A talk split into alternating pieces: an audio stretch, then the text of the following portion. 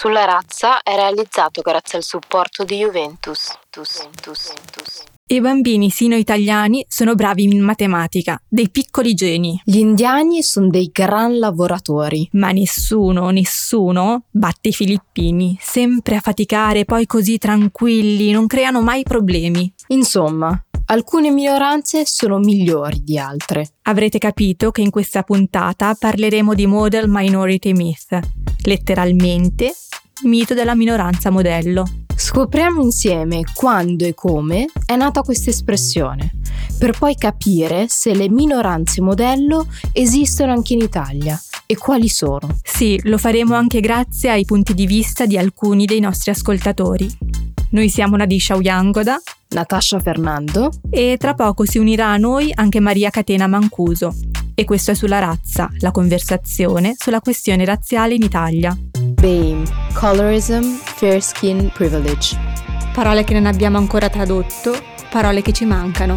12 parole, 30 minuti, due volte al mese. Sulla razza.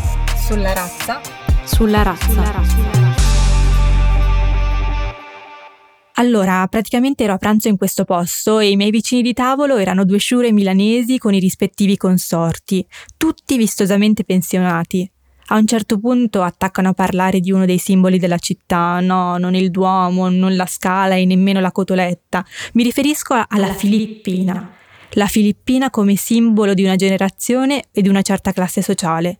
La Filippina come la perpetua, tanto assimilata nel suo ruolo di domestica, da aver perso persino il nome.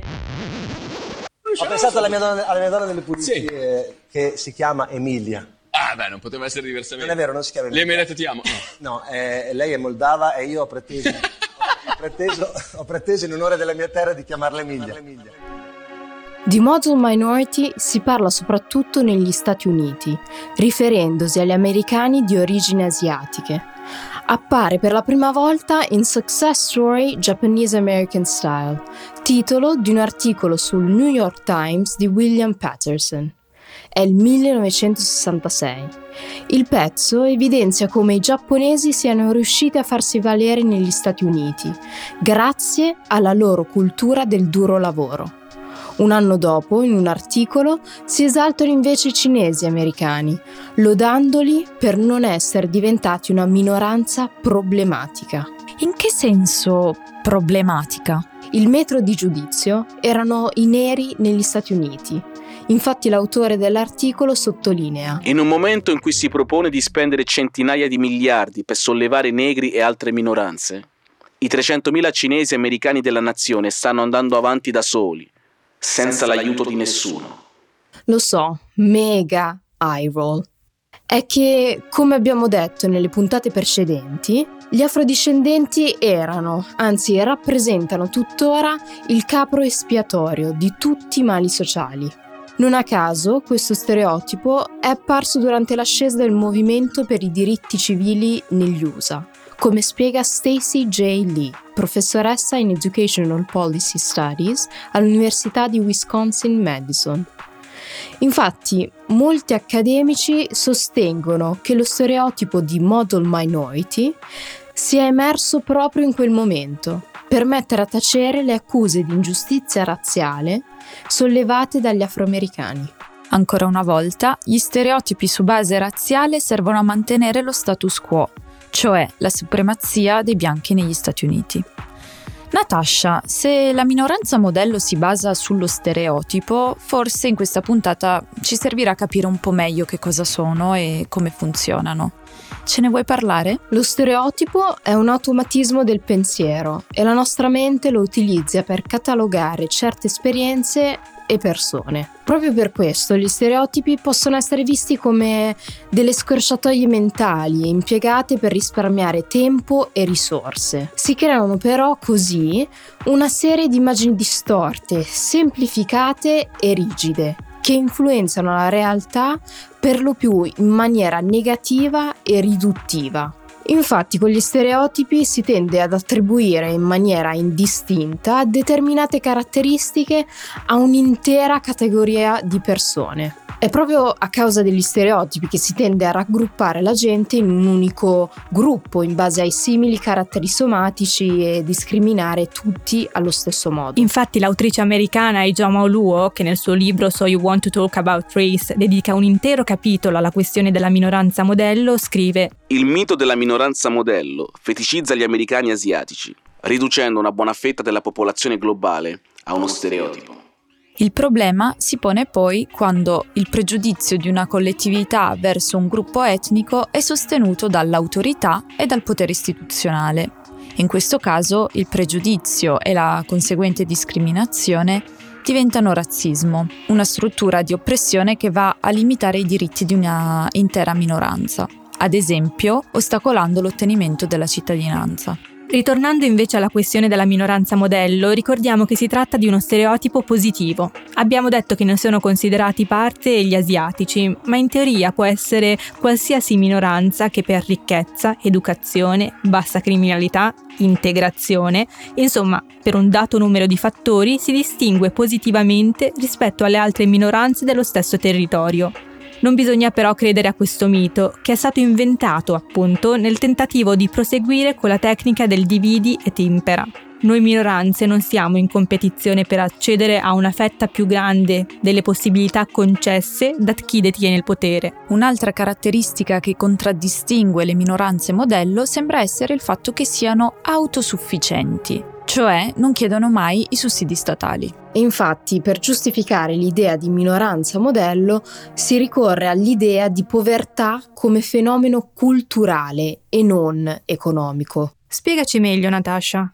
Se sei povero, è perché scegli di esserlo, perché fai parte di una comunità che non vuole assolutamente scollarsi di dosso questa etichetta. La povertà, quindi, non è dovuta a un'oppressione sociale e sistemica, ma è frutto delle nostre scelte che ci possono intrappolare in una cultura della povertà. E questa era l'idea che veniva associata ai neri, identificati con il degrado urbano, la carenza culturale e le famiglie disfunzionali. Quindi l'idea di povera, povero, è uno stereotipo a sé, che equivale a fannullone che si merita lo stato di disgrazia. A questo proposito mi viene in mente un'altra espressione anglofona, school to prison pipeline, che possiamo tradurre come sbocco tra scuola e prigione. Ed è in realtà un concetto che sgretola l'idea di minoranza modello o di povertà come fenomeno culturale, come spiegava prima Natasha. Le caratteristiche personali, da sole, non sono sufficienti a garantire l'uscita da uno stato di povertà.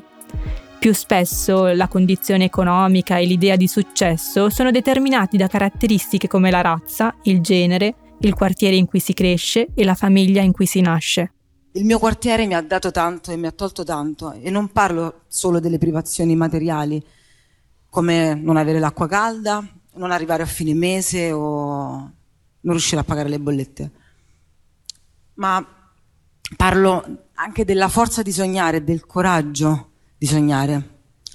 Io ho sempre voluto fare questo mestiere sin da bambina, però mi sembrava un sogno troppo grande rispetto a, un, a una bambina così piccola come me e non mi sentivo all'altezza.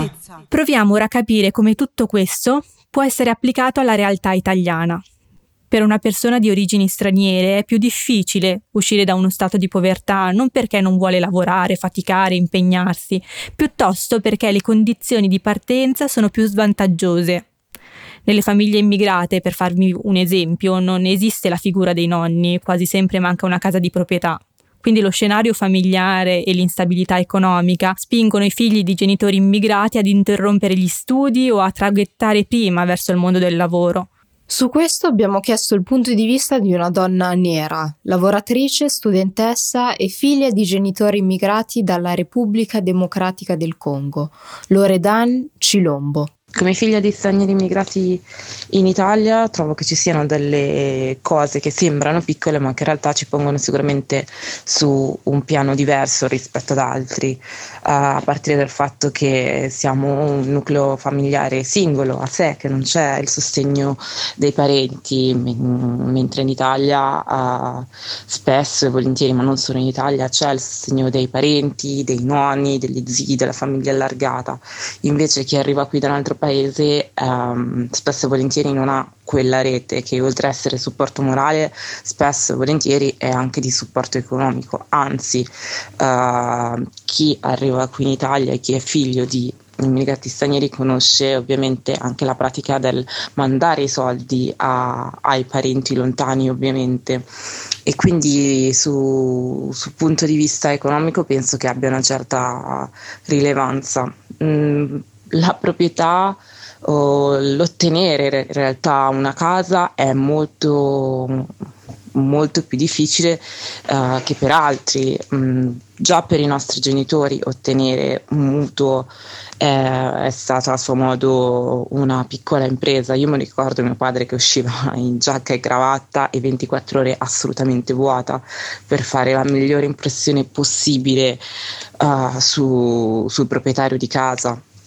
sperando che non ci fosse l'ennesima porta in faccia, sperando che non ci fosse, una, non ci fosse l'ennesimo pregiudizio. E la verità è che mh, mm, le cose sono cambiate, ma non sono cambiate poi così tanto, perché ancora si sentono di situazioni molto simili quando quando si parla di affitto, quando si parla di uh, prendere appuntamento con, uh, con, un proprietario di casa, avere il perfetto italiano perché si parla italiano, perché siamo cresciuti qua, perché siamo nati qua e poi arrivare all'appuntamento e sentire l'ostilità chiara di chi non ha assolutamente intenzione di, di darti casa sua perché, perché non sei quello che pensava che fosse al telefono. Su un piano invece prettamente emotivo, trovo che l'essere figlio di immigrato straniero in Italia ehm, abbia un peso sul piano delle aspettative, perché una cosa classica del figlio degli immigrati è um, l'aspettativa grande che hanno uh, i tuoi genitori, i tuoi parenti, i tuoi familiari per il tuo futuro, in particolare per il tuo futuro professionale e, um, e se da una parte questo ha molto a che fare ovviamente con il bene che le persone a te care ti vogliono e il meglio che vogliono per te e per la tua vita, ha anche molto a che fare secondo me con la paura e la consapevolezza che hanno i genitori e i parenti rispetto al fatto che o ottieni il massimo o tutto il resto sarà difficile e sarà difficile perché sei in un paese non tuo che non ti vedrà mai come una persona che appartiene a, questa, a questo territorio e quindi non sarai mai visto come degno di. L'unico modo in cui ti puoi classificare come degno è ovviamente ottenendo dei, dei lavori, delle carriere mh, mm, che agli occhi delle persone che stanno qua, delle persone bianche, sono degne di nota. Quindi diciamo che per il figlio di immigrato non esiste il lusso della, della mediocrità, dell'essere normali. Il mito della minoranza modello è poi legato anche al concetto di deserving migrant. Il deserving migrant è quel soggetto che è degno di vivere in un paese occidentale, degno di un visto d'ingresso o di un permesso di soggiorno. Generalmente questa possibilità gli viene concessa sulla base di caratteristiche che lo rendono utile alla società di arrivo. In questo senso, anche durante la cosiddetta crisi di immigrazione si è parlato di minoranza modello e di gradi di preferenza nell'accoglienza. Sì, rispetto a chi fosse preferibile ospitare. Per esempio, la decisione della Germania di ospitare solo rifugiati siriani ha sottolineato un certo tipo di preferenza ben precisa anche nell'atto umanitario, nell'aiuto.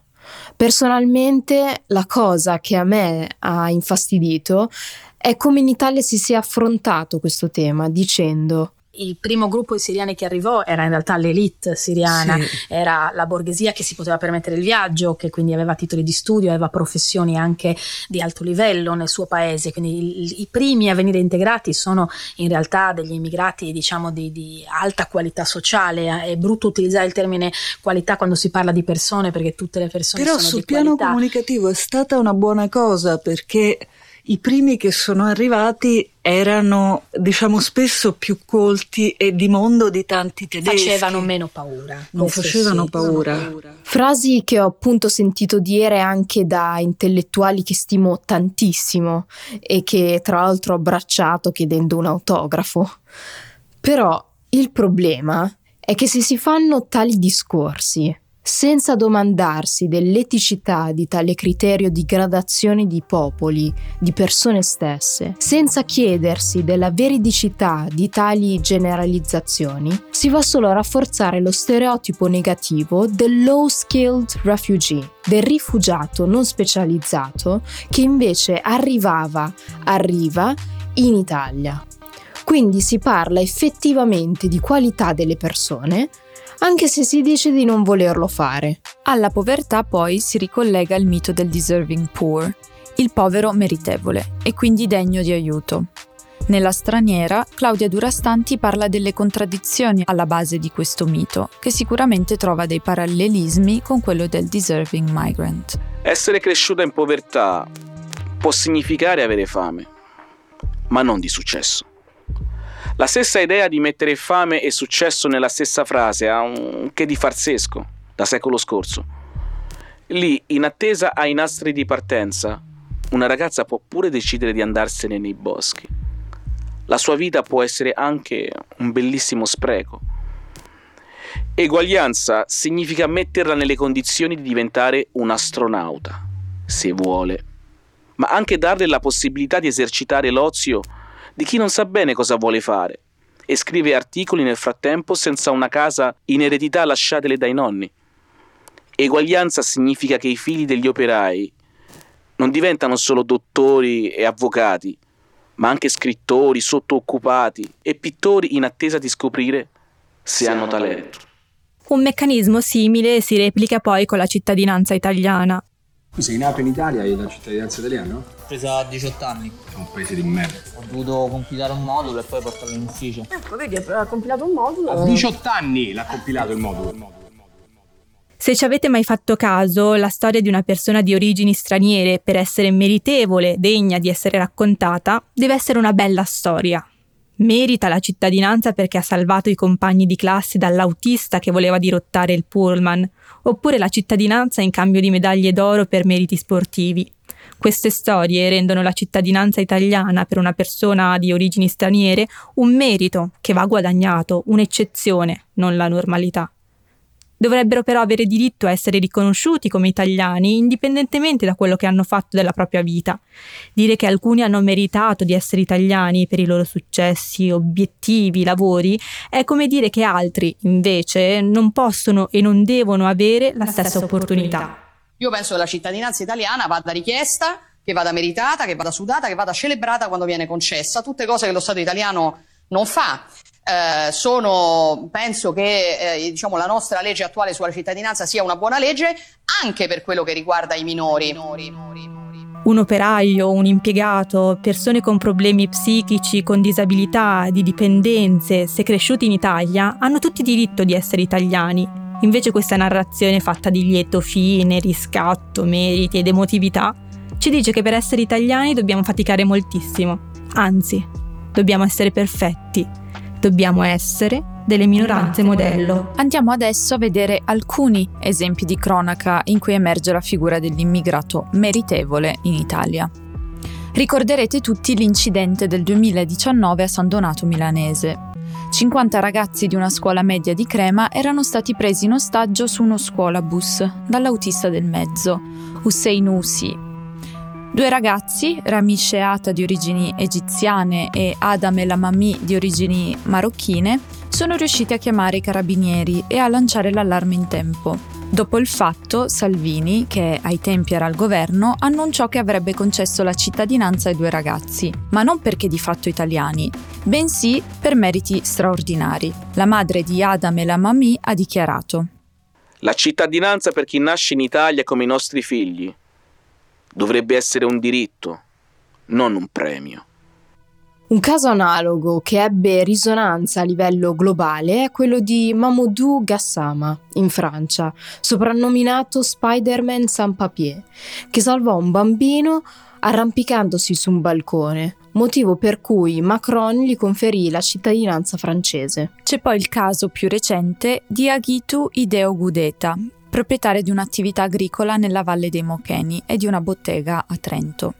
A dicembre Gudeta è stata uccisa da un suo dipendente e la sua vita, non a caso dopo la morte, è diventata un simbolo di integrazione. In Italia, dai media alle istituzioni, tutti continuano a utilizzare il termine integrazione in maniera fuorviante, come sinonimo di assimilazione. Quindi una minoranza etnica nella narrazione nostrana si integra nel tessuto sociale di arrivo non quando mantiene anche la cultura, l'identità, la lingua di origine, piuttosto quando non lo fa. Di Aghitu Ideo Gudeta ho scritto un pezzo per The Submarine a proposito del concetto di deserving migrant, una definizione che abbiamo detto è in qualche modo connessa al mito della minoranza modello.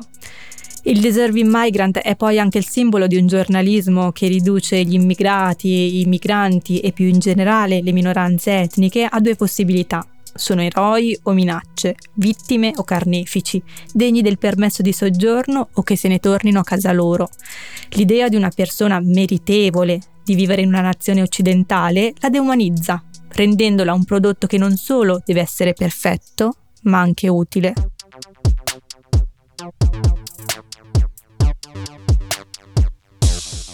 Proviamo ora a capire insieme se in Italia le minoranze modello esistono e se è possibile tradurre letteralmente questo concetto dal contesto americano. I cinesi sono silenziosi, non delinquono, non si allargano.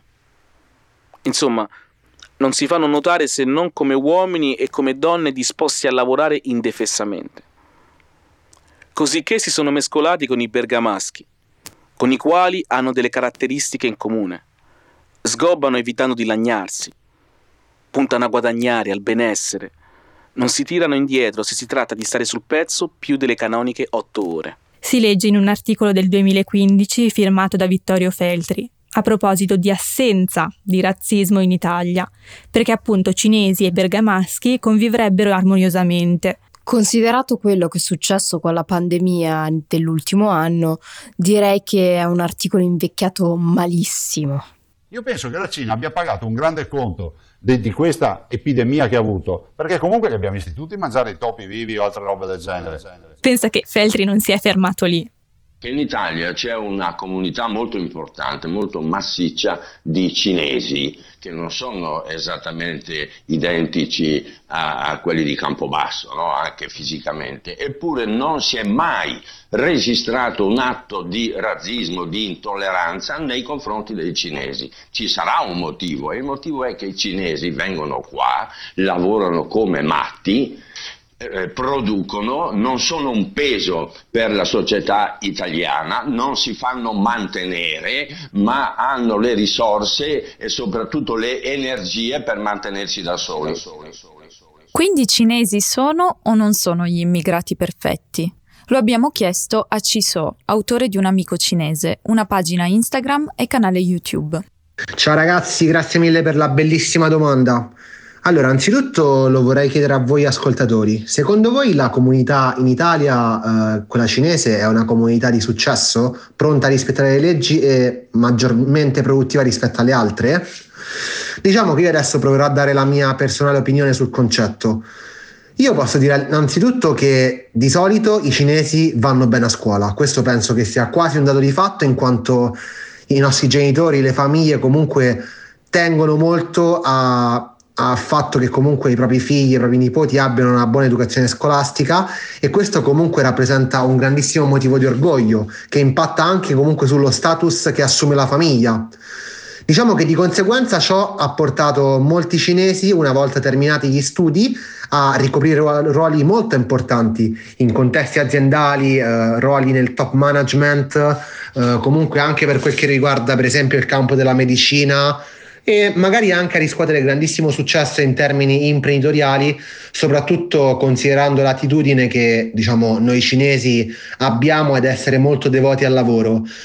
Le famiglie cinesi, diciamo che tra le varie minoranze che ci sono qua, eh, sono secondo me tra, le, tra quelle che si rimboccano maggiormente le mani e si danno da fare tanto. Spesso fanno anche lavori molto umili e questo ci viene spesso riconosciuto anche dagli italiani. Comunque, io, secondo me si può dire tutto tranne che i cinesi non siano dei grandi lavoratori. Ovviamente ci sono pecore nere ovunque, forse non sono neanche così poche le pecore nere, però se dovessi rispondere alla domanda iniziale, la risposta per me è sicuramente sì, la comunità cinese è e deve essere vista come una comunità modello. Grazie mille.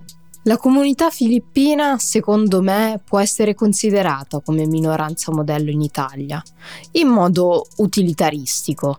Infatti ormai anche la parola filippina, filippino nel lessico italiano ha assunto un significato ben preciso, che designa una certa vocazione professionale che è sempre associata a colf e badanti, come ha spiegato prima Nadisha. Tanto marcato è questo stereotipo in Italia che anche Paolo Bonolis nel 2013 fu richiamato dall'Ufficio nazionale antidiscriminazioni razziali per uno sketch nel programma Avanti un altro, sketch appunto a dir poco razzista. Filippino, io filippino, filippino, vengo da Filippine, ah. fate polizia e fate domande di economia domestica. Ehi. Il comico attore Marco Marzocca invece ha avuto molto successo inscenando proprio un collaboratore domestico di origini filippine, Ariel. Signor, signor, ah, ah, scusa. Scusate. Hanno messo internet a casa tua, ah, signore. No, però... Finalmente, ieri ha detto, signore, sono due mesi e mezzo che aspetta, però finalmente lui ha detto, è arrivato questo signore H, ha detto adesso ha messo a posto tutto, signore. Hanno messo la scatola sotto, sì. quella che sarà spompata prima, signore. Quella che è prima spompata. Che... Wi-Fi. Eh? Wi-Fi. Che wifi? No, che wifi? Il wifi hanno messo, che wifi? Nessuno. Tu fai io wifi. fai wifi. Eh, io, tu sì, io no. Io sì, però lui li fa, signore. Se esistono delle minoranze modello, mi chiedo invece quali siano quelle comunità che vengono percepite come problematiche in Italia e passatemi il termine. Infatti una volta ho sentito un ragazzo italo-peruviano dire che quando gli italiani bianchi incontrano gente come lui per strada sono soliti cambiare marciapiede. Allora su questo, sulle minoranze non modello, abbiamo chiesto un commento a Simone Ollearo, beatmaker italo-peruviano e professore alla SAE Institute. A Ivrea non ho mai percepito il fatto di essere diverso né tantomeno un problema, dato che ho sempre avuto attorno persone ed amici a cui evidentemente non importava la mia origine, né l'identificazione identificavano come legata a una problematica. Ma ecco che un giorno qui a Milano, per pura casualità, mi sono trovato a camminare in una strada praticamente deserta, mentre tornavo a casa e una signora mi stava venendo incontro. Appena si è accorta di me, la sciura ha spalancato gli occhi e improvvisamente ha cambiato marciapiede. Ok che la via era piccola, ok che magari ero vestito oversize, ma proprio non riuscivo a spiegarmi la repentina decisione della signora e il suo atteggiamento spaventato. Il giorno dopo incontro un mio amico, anche lui peruviano, che stava a Milano da più tempo di me, e che dopo avergli raccontato la strana situazione mi sorride e mi spiega. Sicuramente ti aveva preso per un membro di una pandiglia, maldito Sean. In pratica, in quel breve e per me buffo episodio, ho scoperto la sottile vena di paura nei confronti degli stranieri che parte degli italiani avevano e purtroppo in parte hanno ancora, identificando come una minaccia chi non ha la pelle chiara come la loro. Ecco, nel nostro caso, la paura dei latinos è stata causata da alcune mele marce, che sono migrate in Italia solo per delinquere, ma già delinquevano nel nostro paese di origine. Il punto però è che la stampa sensazionalista moderna, sempre alla ricerca di qualcuno su cui puntare il dito, aveva individuato ed etichettato la nostra comunità come pericolosa e delinquente. Purtroppo questo marchio ce lo siamo dovuti portare dietro per molto tempo, anche se la maggior parte dei migranti del Sud America veniva e continua ad arrivare per lavorare sodo per mantenere una famiglia, per cercare di crearsi un futuro in un paese che offre sicuramente molte più prospettive e possibilità rispetto al nostro paese di origine. D'altronde, chi lascerebbe di sua sponte il posto in cui si è nati, cresciuti, dove si è famiglia e amici, se non per necessità?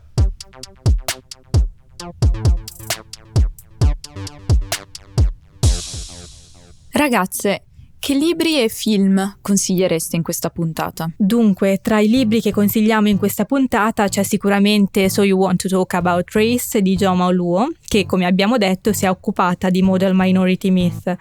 Di narrativa, francamente, sono un po' in difficoltà. Forse consiglierei l'autrice Madeleine Tien, canadese di origini asiatiche, ma se vi vengono in mente romanzi su questo tema, consigliateceli voi questa volta. Per quanto riguarda i film, consigliamo il documentario The Problem with Apu del comico americano Harry Kondabolu che analizza la maniera stereotipata in cui è rappresentato Apu dei Simpsons. Penso anche al film Nuovo Mondo, che ho sentito citato nel documentario di Fran Lebowitz su Netflix, in quanto mostra bene gli standard rigidissimi di perfezione, se così vogliamo dire, che dovevano superare gli immigrati in America a Ellis Island. E ora, prima di salutarci, vale la pena ricapitolare brevemente i punti principali di questa quinta puntata. L'espressione che abbiamo tradotto stavolta è Model Minority Myth il mito della minoranza modello. A questo concetto si legano poi quello di deserving migrant e di deserving poor. Il primo possiamo tradurlo con immigrato meritevole, degno di accoglienza e del diritto di restare nel paese in cui arriva. Il secondo invece equivale a povero meritevole, in questo caso di aiuto e anche in forma di sussidi statali. Abbiamo visto che in Italia, a differenza degli Stati Uniti, il mito della minoranza modello resta una questione aperta. Non è così chiaro quali minoranze appartengono a questa categoria e abbiamo quindi cercato di capirlo assieme alle persone che hanno partecipato alla puntata e che hanno condiviso con noi il loro punto di vista. E voi? Sentite di far parte di una minoranza modello?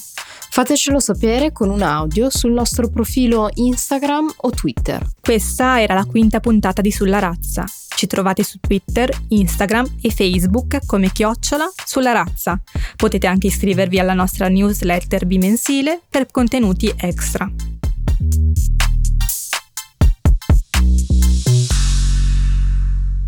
Questo episodio è stato scritto da Nadisha Uyangoda, Natasha Fernando e Maria Catena Mancuso le citazioni sono lette da Mike Calandra Ciode, illustrazioni di Valeria Virasinghe, musiche e post-produzione di Francesco Fusaro. Sulla razza è prodotto da Under Media, grazie al supporto di Juventus. Ci trovate anche su Vice Italia con contenuti extra. Per tutto il resto, sulla razza.it.